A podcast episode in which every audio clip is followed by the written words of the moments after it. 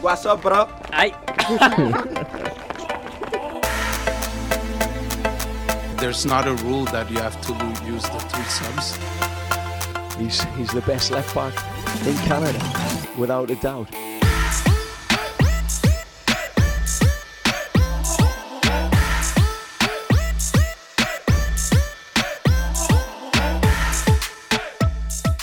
All right, and hello everyone.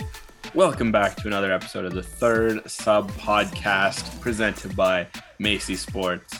And we're back with another edition of Third Sub in around 30 minutes. We're not going to say 30 minutes or less because we can't ever guarantee that sort of uh, proclamation. But we're back with the jam packed Vancouver Whitecaps episode. I'm your co host, Alexander Gungi Ruzik, joined as always by Sam Moreau. And I mean, Sam, let's not waste too much time in the introduction. But before we get into this, Whitecaps filled episode. How are we doing this week? Over on the other side of the pond, I'll add. Yeah, doing well. The the obligatory shout out there. Uh, we're gonna try to keep this as as fast paced as the week is gonna be for the Whitecaps. Right. This is the this is the stretch I feel like I've been banging on the table and talking about for weeks on end now. These matches against teams below them in the standings, they have to take advantage of.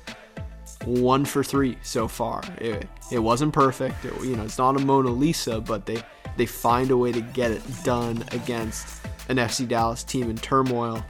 Now you've got another Texas team that's that's been struggling. It's been a mixed bag. They're they're on some better form recently, and then obviously San Jose, who is also below them in the standings, but kind of coming around as well. So I think these are two very interesting matchups, and uh, obviously a couple talking points from the Dallas game to dive into as well. So uh, yeah, 30-ish minutes or less. We're not going to promise anything too crazy, but we'll, we'll keep it kind of We'll you know, try. We'll between try. the mustard and the mayo here as much as we can.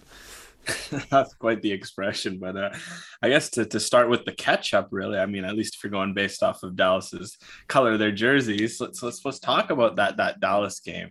Obviously, Dallas comes in, battle of the interim managers again. Vanni Sartini, he's the king of all interim managers, two wins. I don't think anyone can lay that sort of claim around MLS as Vanni Sartini. Uh, Dal- uh, it wasn't pretty to say one 0 uh, really took a, a late bit of heroics from from the Whitecaps, arguable MVP this year to to pull it over the line. But overall, you can't help be but be encouraged with the performance. They outplayed Dallas. They you know they started strong which has been a problem we've spent many a time talking about here on this show or in written form and it was just overall the sort of game we we, we wanted to see from them after uh, you know they, they call they did well to pick up a point in colorado and like we said in the last week's show that would have meant nothing without a win against Dallas. And they went out and got it by some will, some way to, to get it done. And for that, it ended up being an overall successful game. Although, again, that late dramatic probably wasn't good for anyone's heart. Although, looking back, it was quite fun having gone through that roller coaster. Well, yeah, I just want to start out with uh, with a mea culpa, which is we spoke about Andy Rose in a back three on the last podcast. Uh, Andy Rose playing on the outside in a back three, and we we said we didn't think it could be done. And I have to give a huge He shout out to that that in, not just Andy, but that entire back three for doing a terrific job. I think a huge credit has to go to Vanni Sartini too, who clearly, you know, we talked about this in the last show. Does he have the tactical wrinkles up his sleeve? Does he have the surprises? For me, that was a surprise, just how well it worked in comparison to what we'd seen in the previous match. And I think for a vet like Andy, maybe it was just a bit of that shaking off the rust, shaking off the hesitancy. And once he gets a little more confidence, that little point of reference, he could build on it. Uh, but I, I can't say that I saw that coming. So that's a that's a pleasant surprise, especially if if Flo, you know, hopefully he's back for at least one of these next two matches. Um, Erik Godoy obviously still on the mend, but if those guys aren't 100%, they're going to need Andy to continue to step up. So huge shout out there, and and hat in hand, did not see that one coming at all. Oh, I definitely didn't see that one coming. But for me, Andy Rose, it was just he was in the right position. It felt like he was the block master. I think he made at least four memorable blocks, which most defenders on a good day will make one. And he just made four where he just stuck out his leg, stuck out his head, stuck out his chest. He just found a way to get limbs on on the ball. Uh, in in illegal, you know, no no handballs, no nothing, which is very tough to to do. And the thing is with, with with the Whitecaps, they were dealing with a good front two in Dallas. I mean, yes, Dallas has an interim manager, but you're still dealing with Ricardo Pepi and Jesus Ferreira, who've been scoring for for fun as of late. So to shut them down over the course of 90 minutes, the only chance you really give up that's noteworthy is that that penalty at the end. I guess there was that one from Jader Obrian about 20 minutes in, and then they kind of settled down after that. It was such a nice, clean defensive performance. And I think Andy Rose deserves a shout out for just calming down his game and obviously learning from from what he, you know, he, the one thing you have to give credit to Andy for, you know, that he's gonna be in the film room after games. He admits that he's a film nerd. He likes to study, likes to learn more about the game. Obviously, Colorado didn't sit, sit right with him as well, and he studied some film, studied some tape, learned about what he did wrong, applied it on the field. You love to see that. Ranko Veselinovic I mean, he's he's been Ranko. I, I, honestly the best Caps defender this year. Based on what we've seen from a consistent uh, margin. He's just been so reliable and calm, which was just the opposite of last year, where it was always felt like erratic and and and, and unsteady. And I think the biggest shutout though has to go to Jake Nerwinski, who's never played a game at center back in MLS, gets thrown in on the left center back. Like if it was one thing for him to get thrown in as a right center back, where he's kind of a pseudo right back no, he got thrown in at left center back and actually looked comfortable. He played out of the back. He didn't get isolated. Uh, he was always in the right position. I mean, other than that one chance from Obrian that I mentioned that went down his side, he locked things down. Uh, even at the end, someone like Patrick Metcalfe, who isn't normally a left wing back, had to be thrown in in front of him. He still managed to hold down the fort. And that is the most impressive thing because we talked, or at least I don't know if we talked about it on this show, I know when I saw that lineup, uh, I my first thought was where why not Javane Brown? He's played in a back three in college. They keep talking about oh he used to play in a back three in college. Would this not have been a perfect example? Well, Vanni Sartini, the football genius, saw something in Jake Nerwinski. It worked. Shutout has to be in order for to Sartini, but also to Nerwinski because no matter how well you train in the week, that's just impressive to be thrown into a brand new position like that. Keep a clean sheet on your center back debut. So, so shout out to Nerwinski. Yeah, I guess I'll just add on Jake that, you know, something I've, I've kind of commented about his game for quite a while now is that it seems like his struggles at the fullback position have stemmed from being able to only do one thing at a time really well, which is either defend at a really high level or, you know, provide that attacking threat at a really high level. And, you know, whenever he got too far out in space, got too active offensively, it would sacrifice to the defensive end. So I think in a way, playing in a back three on the outside, that kind of suits what he's meant to do at the fullback position a little bit more. And also, Jake's just I think you see a young guy coming out of college and you just kind of look at Jake and you think, oh, he should be super athletic. And, I, and I'm not saying that Jake's not athletic, but he's not necessarily a, a super smooth mover. Like sometimes when he's going up and down those wings, it you know he's a, he's a bit lumbering at times. He he gets there and he gets there quick, but it's not the the smoothest movement. So I think that just someone who can play, you know, a little more of the game in front of them. I feel like that almost that suits Jake a little bit better when he can see most of the match in front of him and he's not having to chase back quite as much. So I actually I really liked him in that role. I mean, I think that's you know something you you certainly keep in your back pocket and maybe you know Vanni Sartini or whoever is going to take the helm long term here, you know, maybe he's not a center back, but that's certainly something you can consider. Just like Erik Godoy can play at left back, just like Derek Cornelius can play at the fullback position from time to time. So that was not something I expected coming into the year, but actually the the more I saw it in that match, the more I think based on Jake's profile, it makes a little bit of sense at least. Yeah, and I mean one thing about Nerwinski, I'd almost say he had an Alistair Johnston esque performance in the back three, jam, yeah. jam him in there. Not, not necessarily a true center back, but he could fit that role. So that's obviously nice to to to know that you have that in your back pocket if you're Vanni Sartini. But I guess moving otherwise, next on our list, at least no particular order, Ryan Gauld. I mean, it, it has to be said.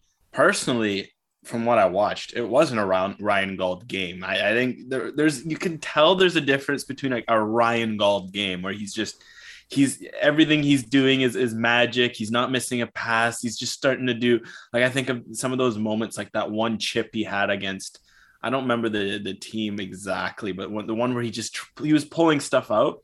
He didn't even have one of those games. What? But despite that, he was the stat stuff. I mean, the, the one stat that stands out: eight key passes.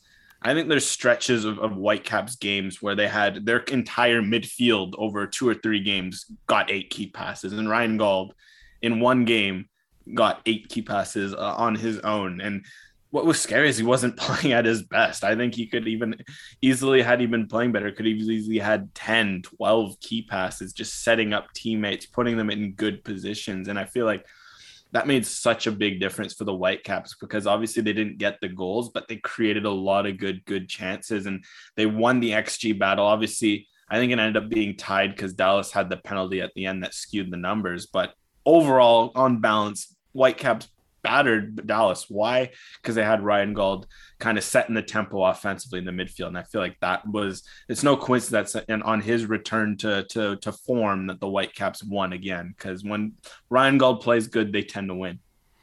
And I mean, overall, I'm not, and this can sort of transition into our next topic. Overall, I'm not a big fan of Brian White and Lucas Cavallini up front together. But you know what? When you have Ryan Gauld and he's whipping crosses into the box. He's providing that service. You know, he's the kind of guy that could provide service for two strikers, not just one. Uh, you don't mind that from time to time. I mean, amongst those key passes, you know, six completed crosses on nine attempts is, you know, other than the, the crossing legend Javane Brown, there's few on the Whitecaps that are capable of, you know, putting balls into the box at that kind of rate. And so the way Gauld's just able to move the entirety of the way across that midfield and you know play in wide areas, cut back in centrally, and and, and provide options for those guys. Great to see, even though it doesn't have you know the we've lost the counting stats a little bit from Gauld in the sense of you know not getting that goal and assist per match pace that he he started his Whitecaps tenure off with, but that that was never going to keep up. So uh, great to see him kind of get back to form in, in a little bit more of a subtle way, albeit a very noticeable way, and and I'm sure we're going to see more of that against Houston and uh, San Jose upcoming here. That's it. He, he's he's a good player to the point where obviously if he scores a goal and assist every game, the Whitecaps probably would won MLS Cup if he'd managed to keep up that pace. But he doesn't have to be that guy. As long as he's putting chances for guys to finish. The one thing that also a player like him can do, if he can be a gravity changing player where players teams start to man mark him and open up spaces for your Nahomis and your your Cavallinis, your Whites, that's also a good thing. So the nice thing about a player like Gauld, can have an impact in so many other ways. But uh I mean, we'll, we'll skip over. I guess we have some talk points we'll get to, but I feel like on the topic of Gauld, it feels like to, to it's important to skip over, uh, uh, to jump to a different player on the list because it has to be talked about. Russell Teibert, what the heck did he eat on Saturday morning? Because he was for, for phenomenal. Like, he was genuinely phenomenal. I don't know what Ryan Gauld's been telling him, what he was I just I'm I'm at a loss for words. So I don't know, Sam, if you have any sort of theories or or, or any sort of thoughts on on what Russell Teibert did. But I guess first of all, what did you make of his performance on Saturday? Well, I mean, you know, it'll it'll be 2031 and and Russell Teibert will still be starting in the Whitecaps midfield. It just it, it seems like a law of nature at this point, right? And and part of the reason why that's the case is just when you think he's sort of being edged out of the lineup, he produces a performance like this. We've seen it before. And he, he's a bit of a streaky performer. I think some days he just shows up, you know, makes his first couple, on the right set of Yeah, makes his first couple of passes and all of a sudden he's a different player. Um, you know, Janio Bikel getting a bit of rest with, with busy match week upcoming, and I think you know, like a like a gritty third or fourth line forward, um, in, in, hockey, Teibert kind of senses his opportunity, right? And he just he finds a way to to be involved, be impactful. Have to say, like leading up to to the goal, crosses from those kind of second phase opportunities has been it's been one of Teibert's strengths this year. I mean, there's one of those matches early on in the year where he fed Minnesota. Kava, Cava two or three times like they were prime scoring opportunities. He's got that quality kind of from from a standstill. The problem is when you get him moving in transition, he can't hit he's not capable of hitting balls from those kinds of spaces. So we've known that Rusty has that in the bag. Um, but you know, he was able to. You saw the passing chart we lo- we love our passing charts. I saw someone on Twitter, I can't remember who, so apologies for not giving the credit for the shout out, but they said that it looked like the passing graphic was flipped around because normally all those forward passes are backwards. But huge uh. huge shout out to Rusty because it, it even great... completed a dribble. Like what the heck? Exactly, it was a great showing. I, I wouldn't rely on this being a consistent thing because we've seen it before. We're we're gonna see it again, but you know hand hands up, clap for Rusty. Great, great showing. Well, two things for me to end off. First of all, I remember telling someone before the game the Whitecaps are gonna get battered in midfield. So obviously, I I'll put my hand up. Credit to Russell Teibert. but I'll throw this to you. For whatever reason, tell me I'm crazy or tell me I'm out of my mind. Russell Teibert plays better in a double pivot. I think he's the one Whitecaps midfielder suited to a double pivot. I think of that game last year where the Whitecaps went away to the LA Galaxy, played a 4-4-2 with Tosaint Ricketts and Lucas Cavallini up top and Inbeom and Russell Teibert yeah. in the midfield. And they were, they were phenomenal in midfield. For whatever reason, Russell Teibert, when he's in a double pivot, I'll, he might be the best Whitecaps midfielder in a double pivot. A guy like Caio Alexandre likes space. Ryan Gauld's a third man midfielder. You know, like you know, they like to have three men. Both of those players.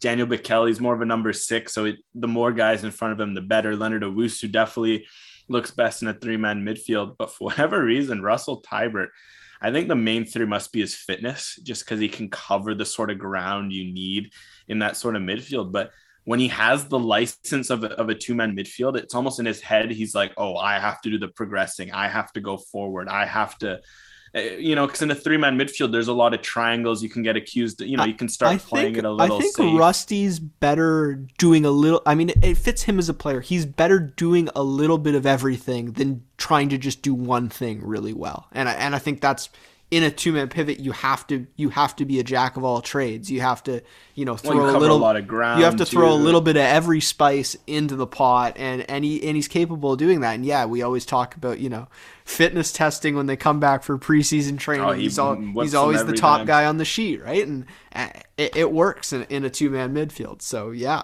credit to him. That's that's a good shout from you to bring that up too. Yeah, no, I was just thinking uh, about that, but uh, otherwise, I mean we'll talk about midfield since we're we're there before we move up. Shout out to Leonard Owusu, a guy who I just said can't play in a double pivot. He can sometimes, at least based on this Dallas game.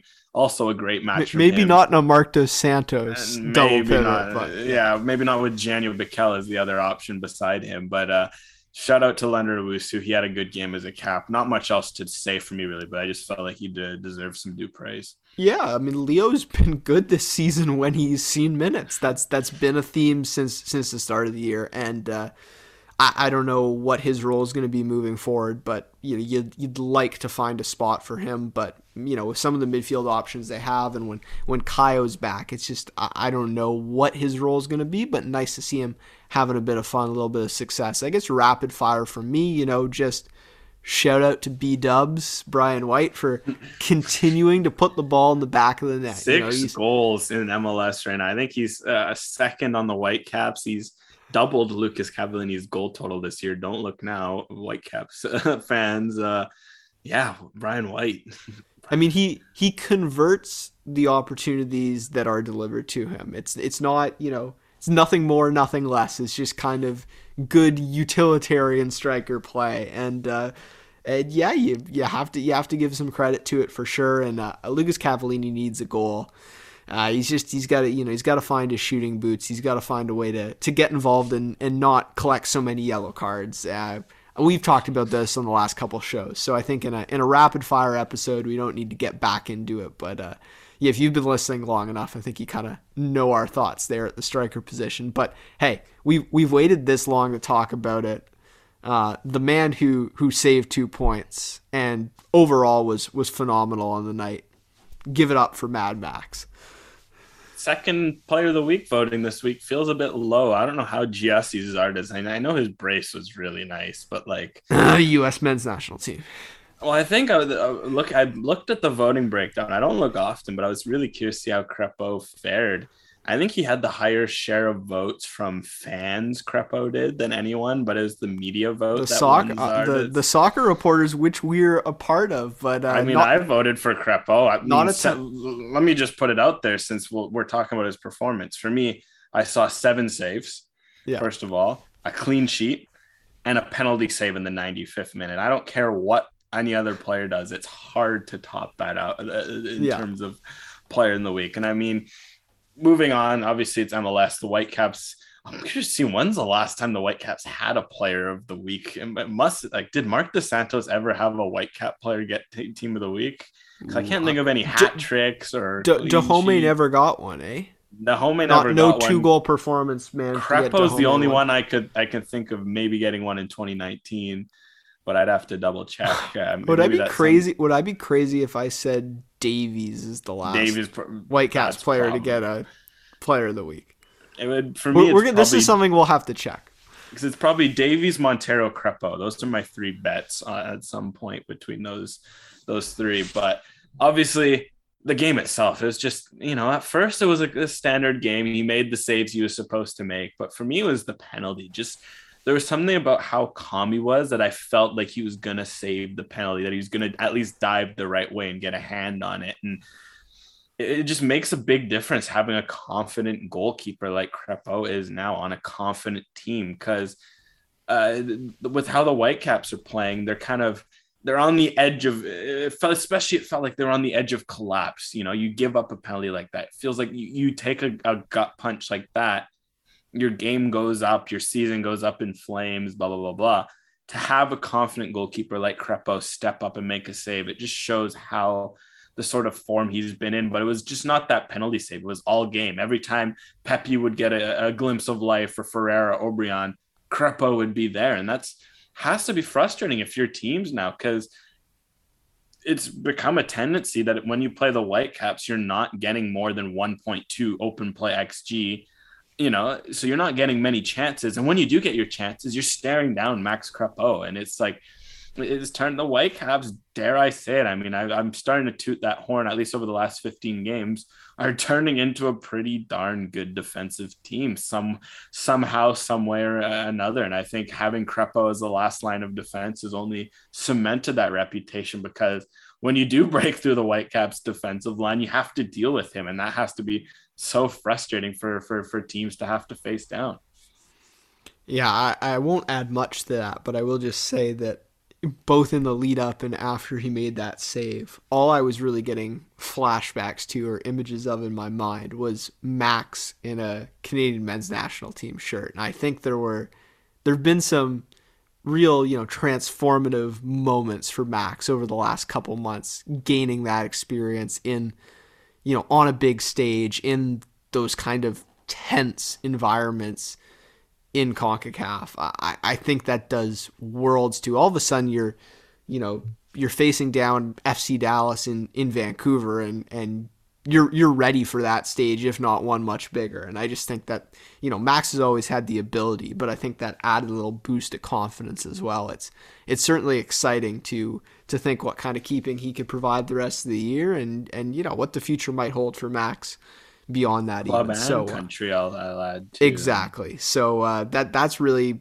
uh, as much as you know this is a Whitecap show at times. That's really what I was thinking about a lot in, in those moments. So uh, great to see, obviously, but uh, time to time to move on to Houston, or you Well, got I'll some just- some I'll final Max shout- thoughts here before. Well, we... I'll just shout out because I saw that there was that that not that rumor, that source, that news that obviously Ricardo Pepi, as we talked about at length before the game, great player. Ajax was in at BC Place on Saturday night. I mean, first of all, Ajax, where where were you at? I'm curious to know where they were sitting. And otherwise, if you're Max Crepeau, that's one heck of a day to have the performance of your life in front of Ajax representatives. I don't know if he'd be able to make a move like Ajax work just theoretically. It's all, you know, it's obviously very theoretical. They're not going to look at one good performance and sign the guy. But there has been European interest, obviously, countries like Germany, Belgium, uh, Netherlands. I think those would be the kind of league he could make a move to at, at the, you know, at this stage of his career.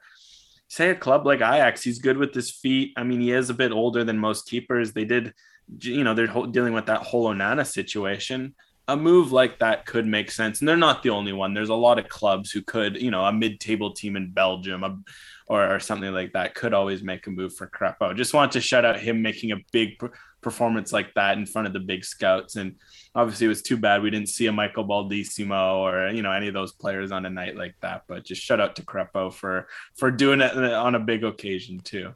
Well, I feel like the knock-on effect of something like that is, you know, well maybe maybe other teams in the in the Dutch league then are sort of you know counter scouting Pepi and they see someone like Max and all of a sudden you know things fall into place. The only thing is, yeah, at this point, age and also especially in Europe, uh, shout out to Manuel Veth, but this is true. Height, you know, it's yes, just he doesn't he doesn't fit that that kind of box checking metric for a keeper, especially when you're you're going abroad or you're going to a market, you know, where you maybe have less experience. That that is something that might hold him back. But I think the more he plays for the national team and, and shows out, the less that would be a problem. But uh, yeah. Well, I'll just say at his height too, it might make him a bit cheaper than most goalkeepers. True. So that also for a budget, a money ball style team, that could be their kind of advantage. You know, that's like they always say, you target players with quote unquote defects. Like oh yeah the, it's yeah. like you know he, he kicks funny or he's not as tall i mean yeah be, if a keeper six six but he can't move around the net it, it doesn't do you much good right? Yeah. So anyways on that note enough about max Crépeau we could just talk about him all day. Um quickly i guess we'll we'll shift to houston. And i mean first of all must preface any houston talk with the current update on the standings uh so the ones that re- really matter for the Whitecaps, Portland sit fourth with 26 games played, 40 points. LA Galaxy sit fifth, 26 games played, 38 points. Minnesota sits sixth, 25 games played, so a game on hand, uh, 37 points. Real Salt Lake sit with 26 games in seventh at 36 points. So four points between fourth and seven in the in the playoff spots. Then on the bubble where the Whitecaps sit, uh, tied for eighth. There's a three-way tie. Uh, LAFC and San Jose both at 26 games played, 33 uh, points. The Whitecaps sit with a game in hand on both of their Californian counterparts with 33 points with 25 games played. FC Dallas with the Whitecaps winning have a game extra at 27 games at 27 points, six points out. They are very much, you know, not in a good position, but also a few wins could put them back in. Houston, who the Whitecaps are playing, sit 12th with 26 points in 27 games. They're also their playoff hopes, I guess, are on life support. And then Austin, who did pick up a very friendly victory for the Whitecaps, beating LA Galaxy uh, and putting that fourth place back in a contention. They sit with 22 points from 26 games. So while they're there, I'd say Austin is the one team you can write off. They, as they showed this weekend, they can play spoilers. So, Sam, kind of your thoughts on the playoff picture heading into this Houston game? Yeah, I mean, if you'd asked me to pick the weakest team of these three of the stretch, I, I would have said Houston. I, I think that the the coaching change obviously for Dallas throws a bit of a wrench, you know, especially a guy like Luchi, which I think was was pretty well liked in, in Dallas and and sort of got, you know, thrown on the sword for for not a ton of fault of his own. So that definitely mixed things up. Also, you know, but then there's the the counter of, well, Whitecaps got to play FC Dallas at home. They're gonna have to go in the on the road to Houston. I don't know what the temperature is going to be like, but I always think Probably of hot, hot and humid when when you think of Houston, right? So um, that could be a potential disadvantage, but overall, I'm this Houston team's just kind of been a mess this year. At least Darwin Quintero is actually playing now because when we talked about this early in the year, you know they've got their they got their high price player sat on the bench, just not receiving any minutes. He's he's been good lately. He's been playing a lot at the number ten, providing some goal threat, whether it's through his own boots or you know making making an assist. Fafa Picault's been doing well. Um, you know, shout out to former FC Dallas players. And, and Houston sort of feasted on the week lately. They've got two wins in their last four matches. Wins over FC Dallas, the one that ended up canning Gonzalez, and then win over Austin FC, who's yeah been for the most part taking L's from everyone, but uh, did did manage to squeak out that victory there. So, um, you know, Tim Parker obviously will give an obligatory shout out there as well. Um, him alongside what's what's the guy's name alongside him at center back? It's some ridiculous first name. You'll have to oh, look it up uh, for me. teenage Hadebe. Yes, exactly. But no, those those two at center back have been have been a, a relative bright spot for Houston. But yeah, overall, this is not a team. Um, you know, I'm going to be raving about. I think I, I liked more of what FC Dallas had to offer, and I definitely like more of what San Jose has to offer. So, my big question going into this one, I wrote it on the notes potential trap game because Houston plays a pretty negative style. They don't hold much possession. They hit on the counter with some of those guys I mentioned. So, you know, that that's always the worry is that you're you're going in on the road where you're you're favored to win, you need points. Uh, does it get cagey or does the match get away from you just because of those tricky factors? Yeah, and I mean, I'd say this is a must win. Although I will, I'll put it out now. Not saying this is a good result, but of the ones I'm looking at, considering they play LAFC, they play San Jose twice. I think they play some other uh, teams that are important. Houston is actually one of the games they could, if yeah, they this, draw. This doesn't kill you if you only get a single point, especially because you're not giving, helping. Giving a point to Houston doesn't really concern you. You're not gonna, you know, Houston's very unlikely to pass you at the end of the year, and you're like, oh, we shouldn't have given up. I mean, they've already drawn Houston. If, if, if Houston's gonna Houston pass once. you, you're you're in big trouble. I, I exactly, think is the point. yeah. yeah and I mean, they've already drawn Houston once, but just looking at the schedule, the fact that they have to do this trip to midweek where it's a bit colder in Vancouver right now, and you have to go in the humid Houston in midweek and then back I'm, to the I'm going to check this weather here, so I'll let you Yeah, know. make sure. Because, but no, in Vancouver, it's rainy all week. It's a bit colder. It's kind of annoying that you have to travel to Houston in between to play a game. So I think this is certainly a game if you could go out and steal this is the kind of game that makes you a playoff team just picking up a result like that but uh, it's it's not going to be easy uh, for for the Whitecaps, especially just playing midweek. A guy like Ryan Gauld, this is really his first test with MLS travel and weather and humidity and and all that.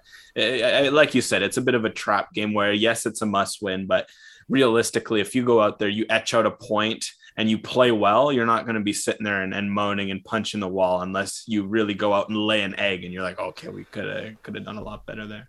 So uh, Wednesday evening in Houston, 27 degrees, 80 percent humidity, chance of chance of thunderstorms. So they're playing in a sauna, basically. Yeah, nice, uh, brilliant. So basically, just typical Houston weather. So uh, you know, get prepared for that. But I mean, most of these guys in the Whitecaps have played a lot in uh, in pretty warm climates. Uh, you know, there's not a lot of a lot of guys unfamiliar with that. So while while not ideal, I don't think that's the it's end. just of Ryan Gauld, really. I'll throw it out there. It's just it's just Ryan Gauld who's unused to it. Because even a guy like Cavallini, who who even if he hadn't got much of a taste, he's you know he's played in Mexico. He's obviously seen that and played in South America. So it's really just Gauld. But even he's played in Portugal. He's dealt with stuff like that. It's just as what's interesting is we talked to Gauld last week, and he said when we kind of asked him about how he's been, you know, finding the weather, he's just he says it's so jarring because you'll be playing cold one week and then heat and then cold and then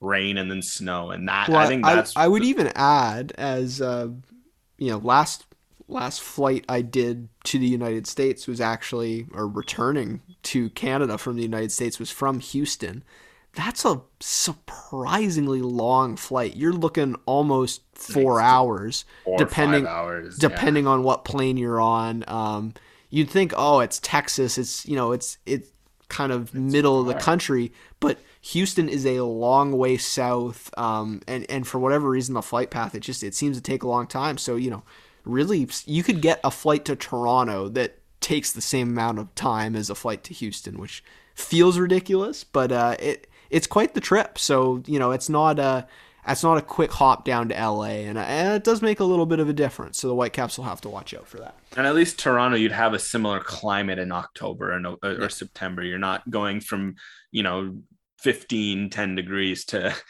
snap you're in 27 degree in a sauna so for me this houston game just to, to sum it up I think this is a game on paper the Whitecaps should win. That Houston defense has been very ripe for the picking as of late.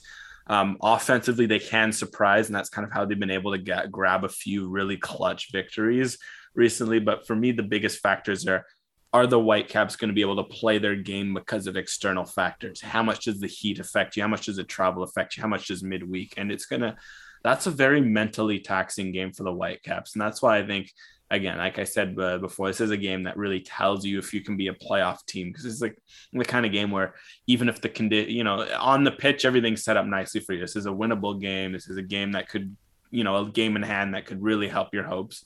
But it's really just one where you you get a test of, of the sort of mental strength and resolve that you have at your disposal.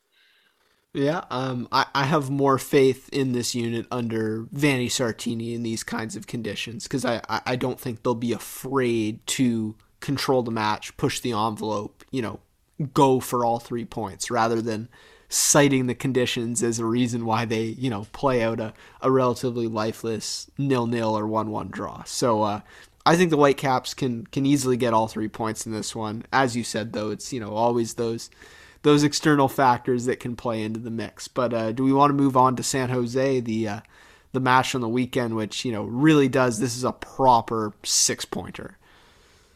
I mean, boy, it's gonna it's, it's San Jose. That's the one. Obviously, depends on how you do in, in midweek in Houston, but just assuming already, it's gonna home. it's gonna be huge either way. Oh, though. it's gonna be. That's what I mean. How tight is it gonna be? We'll find out. Jeez. The nice thing is San Jose plays Seattle in midweek. Seattle could do the the Whitecaps a favor. That would go a long way. But uh, yeah, I think it's just one of those where you're at home.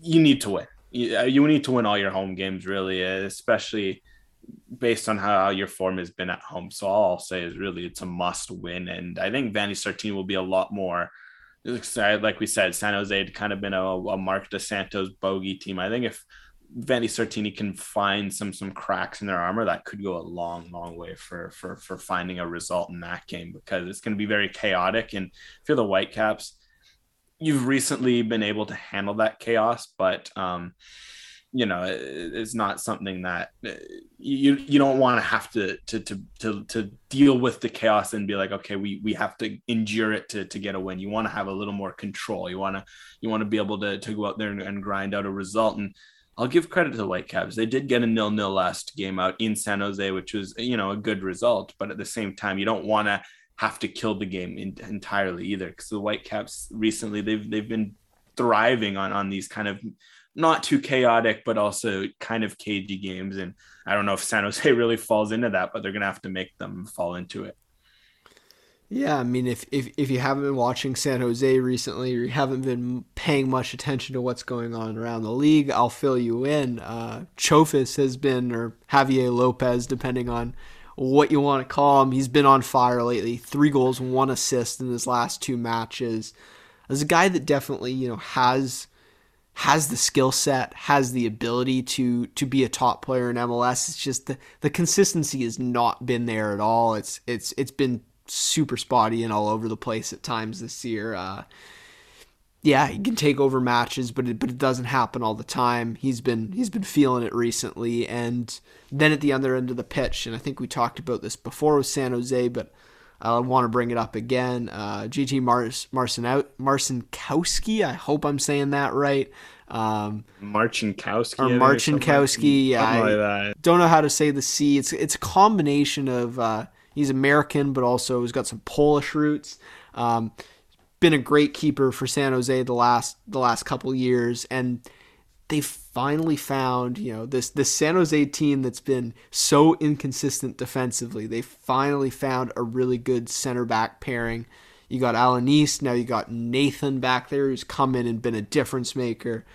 They've been a I don't want to say a good defensive team because that's probably a step too far, but they've been sort of league average or at least somewhat consistent over the last little bit, and that's made a huge difference. Uh, all the highlights, all the little bits of matches that I've seen from San Jose recently, I've been I've been really impressed. Much like the Whitecaps, they feel like a team that's trending in the right direction and better than their spot in the standings really has reflected. So I think that's the one that, you know, as much as I kind of talked about Houston, I was like, ah, I don't know. I think the Whitecaps should take care of this one. I think is going to be a tough matchup. It's going to be a, a well, you know, a well contested affair between San Jose and Vancouver on the weekend. And, and that's the one that ultimately I think could have huge implications in terms of which one of those teams has a chance at making the playoffs.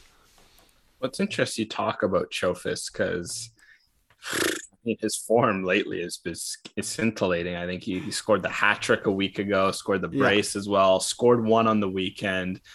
Playing as kind of a right winger, but obviously more of an inverted forward. He's, that, he's just he's that tucked tucked winger. And it's, it's, it shows you how dangerous San Jose can be when they figure it out. And to be fair, goals have never been their problem under Matias Almeyda. I mean, you just look at their squad. Obviously, uh, up front, they got the new guy, Kikanovic, uh, a bit of a, I think he's a homegrown or a young American. He's obviously kind of he's he's he's shown to be better than Andy Rios, which I guess to be fair wasn't very a high bar. I just never was impressed with what Andy Rios showed in in the games we've seen of him up front. Obviously, a guy like uh, Kikanovic seems to be a bit more of a, of a, of a the sort of striker San Jose needs because what you look at their team, they, they have so many deadly options from deep positions, and the two really are Chofis and Cristian Espinoza. When you have two guys like that, the strike I think the problem I guess before with Rios is he tried he was too much of a focal point. Number nine he was taking away from the, the play of guys like Chofis and, and Espinoza but now they've got Kikanovic they've got Espinoza and Lopez playing off of them. They've got a solid midfield with Yueill you know Judson Remedi they, they finally have a bit of balance and then you go to the back. They have Alanis and, and Nathan formed a very nice partnership you're looking at this this San Jose team, and it's about as balanced and as controlled as it's been in MLS. It really felt like before was you look at that midfield and you'd be like, oh yeah, like this is to be a buffet. This is to be a, a goal fest. Whereas now, um, while there's still the same old chaotic earthquakes, there's a little more organization, there's a little more control, there's a little less chaos, there's a little less just pray that our defenders are able to to deal with wild one on ones over the pitch because they actually have a competent, solid back four. And one thing that, that's not talked about is they're a deep team. I'm just looking at their bench from the last game.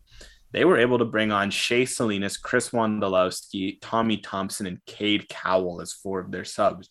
That's a pretty good, you know, quartet of subs. And what we know about Matias Almeyda, he brings in subs early in games. He they make impacts in games. So if you're the Whitecaps, that's stressful. Say you have a a bad start and you go down one nothing. Well, if, if Matias Almeyda makes changes like that, you're going to be thrown in a hole. And even if you go up one or two nil, the fact that you're going to have to deal with that while you're holding on to your lead is, is, is not going to be fun. So that's, you know, this San Jose team, I think is slowly starting to put themselves together and might it be a bit too little too late? You know, they started so slow that they're on the outside looking in for the playoffs, kind of like the Whitecaps are maybe, but you can't be, you know, help but be intrigued with what they've put together in this, this these last few games here.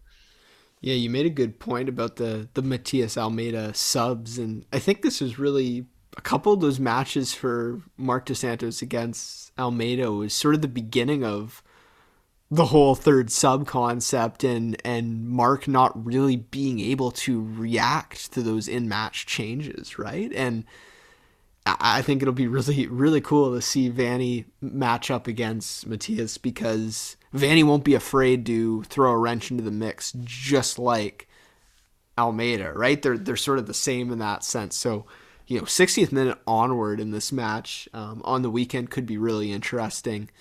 Uh, I, am looking forward to this one a ton. I, and I, unlike the Houston one, I, I really have no idea which way it'll go, and maybe it'll depend a bit on how the match midweek ends up you talked about the subs as well, so I want to bring up, you know, squad depth, squad rotation, especially for these Whitecaps. What are our expectations? What do you think heading into this stretch? You know, do they do they try to push, you know, the top 11 out for both matches as much as they can? Where can you find a way to integrate some guys? I mean, maybe if you're looking at Florian Jungwirth, you're looking at a Cristian Gutierrez if he's able to get fit you know maybe maybe their injury status makes your decision for you but but what do you think about the possibility of rotation or you know say starting a guy like Cav in the one match and Brian White in the other well you took the words out of my mouth I think for that one I think uh gets the net for both games I think center backs as well pretty consistent depending on health like I could see same back three you ran against Dallas for Houston and then Jungwirth, Godoy maybe are ready for the end of the week, and you run for run with them by the end. I think fullbacks. Fullback is the interesting one. Do we see, uh, you know, I think Brown maybe does both. Kind of, he got rested so he's able to do both. I think Bikel does both because he was rested, and then I think we'll see Baldisimo, Teibert, you know, that kind of Metcalfe. Maybe they'll split some some some games. Owusu, those four will split between them. Same with the left wing back. Uh, then I think we'll see uh, maybe Cavallini would be a shout for the Houston away game. I feel like that'd be really his game, and then you kind of go white uh, against um, San Jose, and and and then maybe Caicedo could be a good shout to start against Houston at that kind of away game, very you know open. Let, yeah, let I think Caicedo Caicedo's the ideal fit for an away match in Houston. Yeah, so I think it's gonna be kind of split. I think guys like Bikel, the back line, Crepeau, Gauld, those guys will kind of stay in, and then Dájome as well. I think we'll we'll play both, and then after that, it'll just be figuring out who's fit, who's ready, who fits the system enough to to go along there. And, and maybe you see too a guy like Gauld, you know, depending on the way the match is going, maybe he comes out in the 65th, 70th minute in that Houston match, so that he's got fresh legs as well for San Jose on the weekend. That's that's another wrinkle to, and I believe pretty much every team in MLS like this is a double match week almost across the board, right? So at least each team's in a in a similar scenario where they've got to consider their weekend matchup as well. I think I want to say New England's one of the only teams that's got on on a single match week. So that certainly makes for some some fun MLS action. But yeah, I like your I like your thoughts yeah, I don't really have any interest in seeing a dual striker partnership again. So I think that, you know, emphasizing each of the strikers' strengths and, and utilizing that depth is probably the, the wisest move. The one other thing I wanted to say, which I didn't have a chance to bring up, is uh, a huge shout out to a former TFC, uh, not academy, but TFC sort of development system graduate, Griffin Dorsey, who's playing in Houston now. Jeez and po- not the last match where they lost to Minnesota 2 0, but the match before against FC Dallas. Uh, 3 2 victory. He popped off, had a goal, an assist, 90 minutes, you know, kind of man of the match showing. So, uh, not a Canadian, but a, but a guy that was part of the TFC system and is now finding a second chance in Houston. So, um, kind of a, a right back turned right winger and uh, yeah, finally getting some minutes. I don't know if he'll start or if he'll play against Vancouver, but uh, kind of wanted to watch there a little Canadian content. So wanted to, wanted to bring that up as well. And I mean, there's always Tyler Pasher. Obviously, he's I think he's been dealing with some knocks. It's really unfortunate because he had such a nice start to the season, and he's fallen off the Houston and Canada radar a bit. I think mostly it's been knocks have been really uh, unfortunately for him. He's had at least two or three that I can think of. A little hip, he had a hip injury, some other things that have nagged him. So maybe we'll see Tyler Pasher return for the Woods. I'm pretty sure he was in the similar situation the last time Houston played Vancouver, where he hadn't played for a while, and he came back just in time for the Whitecaps game. So maybe we'll see see Tyler Pasher as well. It'd be nice to to see him because he's a good player, and be nice to see him getting uh, regular minutes again. But otherwise, I think that pretty much empties the notebook. I mean, Sam, for for us here, uh, we we 45 minutes, so we'll say if we if we round up from 35 we're, or from 30 we're right in the middle between uh you know being being rounding down from 16 rounding up from 30 so we'll, we'll take that but uh i guess on that note not any final thoughts before we close off no excited for this upcoming stretch uh, i think the whitecaps can put themselves in a in a pretty good position at the very least to make this this final run over the last month or so very interesting. And I'm relatively high in confidence that they'll they'll put together at least enough to do that. Um, you know, if you if I'm going to put myself on the spot, I'm going to say they take the match in Houston, and then maybe it's a a high event draw against San Jose at home. I don't know. We'll see. Maybe I feel differently after we see the Houston match, but. Uh, yeah, I'll just throw out kind of some some loose predictions. That's kind of how I feel like it's gonna go. I think I, this could easily be a six point week. I'll say four. I think they'll beat San Jose at home. I'm just I'm more comfortable with four. I have a hard time yeah. saying six. It's just with the away game, it's hard to really because they've struggled away. They still only have like one away game in their last like 20 or five games away or something ridiculous like that. Like it's it's been it's been rough for them. And was that was that Austin, Austin? FC? it yeah. was Austin, so it gives you an idea. It took beating a historically, you know, not good expansion team to well, actually not historically. Cincinnati is historical, but still a not good expansion. who who just fired another coach by the way. well, so. well, we won't talk about that because that's just a disaster. Tire fire over in Cincinnati. Uh, for, for hashtag free Alan Koch. He never got the the leash he deserved in Cincinnati. But uh, yeah, so they they haven't been good on the road. So I'll say four. I think at home they've been really good, and they'll get a three against San Jose. But realistically, I'd have to predict a point against Houston. But at the same time, I think this is maybe a game for them to to send a message, pick up three points, figure something out about themselves. So I guess we'll see. That's interesting. We're both thinking four points. There's there's one match each of us is sort of on the fence. I think we'd like to give the Whitecaps two wins, but it's just that little bit of hesitancy still. So uh, looking forward to these matches. Hope you enjoyed a, a relatively expedited preview of the week ahead. Uh, you can find me as always at Samuel underscore rowboat on Twitter at 86forever.com. Third Sub Pod on Twitter, the Third Sub on Instagram uh, for all that stuff. You know, Alex was there the past weekend, still putting out his content. Um, he can shout it out, but uh, you know, AGR on the case as well on on Insta where he's got some good content. so uh, check all that stuff out. Uh, thanks for listening, everyone. Yeah, I'll kick it over to Alex to finish things off. Yeah. So uh, obviously you can find me on Twitter at Alex Gungar. They got BTS Fan City, BTSFanCity.com. Obviously on Instagram, as shouted out there by Sam. Obviously doing some bonus stuff. And, you know, otherwise, I started a new Canadian men's and women's national team newsletter. So if you want more Canadian written stuff, I'm going to be doing a lot of bonus stuff that I don't maybe talk about in BTS. So, for example, my first piece today was projecting a Canada squad for the, the World Cup qualifiers, which I never do on BTS. So if you want to read more about that, subscribe to destroyandprogress.substack.com. Uh, more details will be there. But uh, otherwise, that's all for me. A lot of plugs today. But uh, lastly, just, you know, shout out to, to the friends over at Macy Sports obviously these shorter shows we don't do the, the the ad break since there's not much time to for us to talk let alone throwing an ad break in there but we will do, be doing some new giveaways soon for obviously with canada games coming up whitecaps games come uh, big whitecaps games coming up.